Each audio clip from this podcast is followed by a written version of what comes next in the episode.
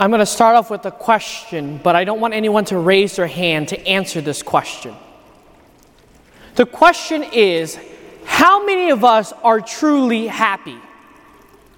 Happy here is not just content, but happiness in the fact that wherever you are in life, with whatever's going on, and with whatever you're doing, are you happy? If you want more in life, then you're not happy. You're coasting. But this happiness I want to look at is a thriving happiness where you're okay with everything that you have, with everything that you're doing, and there's nothing else that can match up to that. So, are you happy? Within our, our daily lives, we're not very happy. We're not content with what we're doing. In some way, shape, or form, we're always seeking more. Today's gospel reading, we hear about Zacchaeus. He's the chief tax collector in Jericho. Jericho is a very packed area that is like the city center of all these different people coming together to sell and to trade. And it's the stop before you enter Jerusalem. And so that's the place where everyone comes to prepare and exchange their money so that they can prepare for their trip to Jerusalem. So for someone to be the chief tax collector means I have a lot of power and I have a lot of money. But yet we see Zacchaeus still not content we see Zacchaeus not thriving. Because if we look at Zacchaeus, right, or if we put Zacchaeus into our context and day and age, wouldn't money and power bring me contentment? Wouldn't power and money allow me to thrive and flourish? Wouldn't money and power fulfill my every single desire in life so that I wouldn't need anything else? But for Zacchaeus, it wasn't. He was looking and seeking for something. All of us within our hearts are seeking and yearning for something. What are we really yearning for and looking for is the question. And today we hear Zacchaeus finds what he's truly looking for. He finds it in his encounter with Jesus Christ. Because we look, if we look at and understand our theology, God didn't just create us for no apparent reason. Creating us has no benefit for God. Our creation is not, does not add anything to how powerful God is, how omnipotent, omnipresent, and omniscient He is. But yet, what creating us does is allows us to participate in the glory of God. So, what is the glory of God? I think one of my favorite quotes from Irenaeus is this The glory of God is man fully alive. The glory of God is man fully alive but Irenaeus puts a but at the end of that statement. But the life of man is the vision of God. The glory of God is man fully alive, but the life of man is the vision of God. So, what we're seeking and yearning for at the end of the day is an authentic relationship and intimacy with God. Because that's what we were created for. That's what we're meant to be, meant to have in our daily life. But we see it very much in Zacchaeus' life too. We're oriented more towards power, more towards money. It doesn't matter to us. But what are we truly seeking for? What are we seeking deep down? We want to be fully alive. Augustine writes in his book, The Confession, My heart is restless until it rests in thee. We're still going to be rest, unrest we're not going to be able to rest easy until we rest in God. Because we were created for love, to be loved, and out of love, and meant to be in relationship with God. So that yearning we have within our hearts, within our lives, is what we're looking for, is our relationship with God. But then you look at me and say, Father, that's ridiculous. Look at your own life. Look at the sins, the mortal sins that you commit every time you bring to the sacrament of confession. What is that?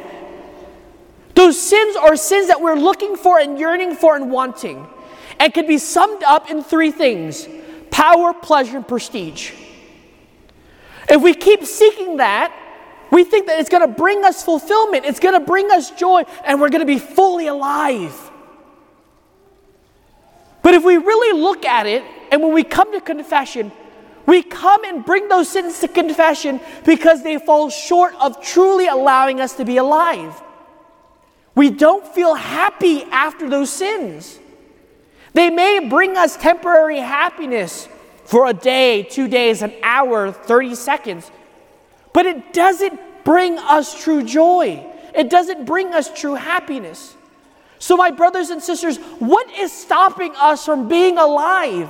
What is stopping us from truly thriving in happiness? We see it very clearly in Zacchaeus and in the story. We have roadblocks. We have things that stop us, that we put in ourselves that hinder us from encountering God.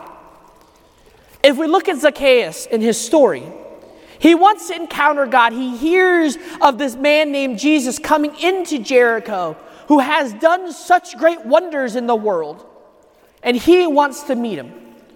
But what do we hear very clearly in the Gospel of St. Luke? He is very short in stature, and there's a large crowd. I don't know about you, but short in stature and large crowds, I'm gone. I'm done. Right? Because there's no way of me fighting all the way to the front of the, the, the crowd. There's no way for me to get anywhere to see anything in a large crowd if I'm short in stature.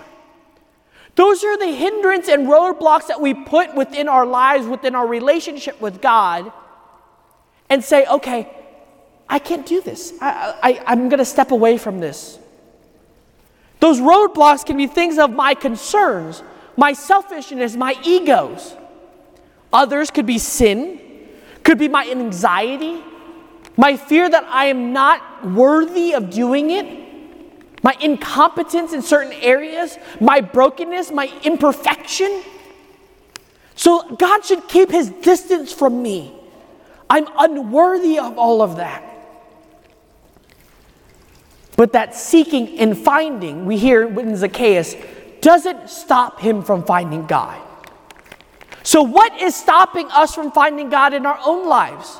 What are the hurdles, the roadblocks, the challenges that we set up for ourselves to keep God at distance, to keep God at bay?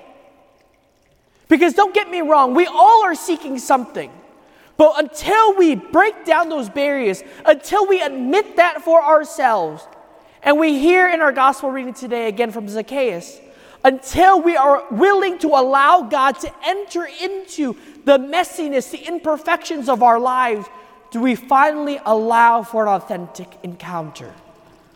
Do we finally can rest in peace? It's only until then when we can fully be alive.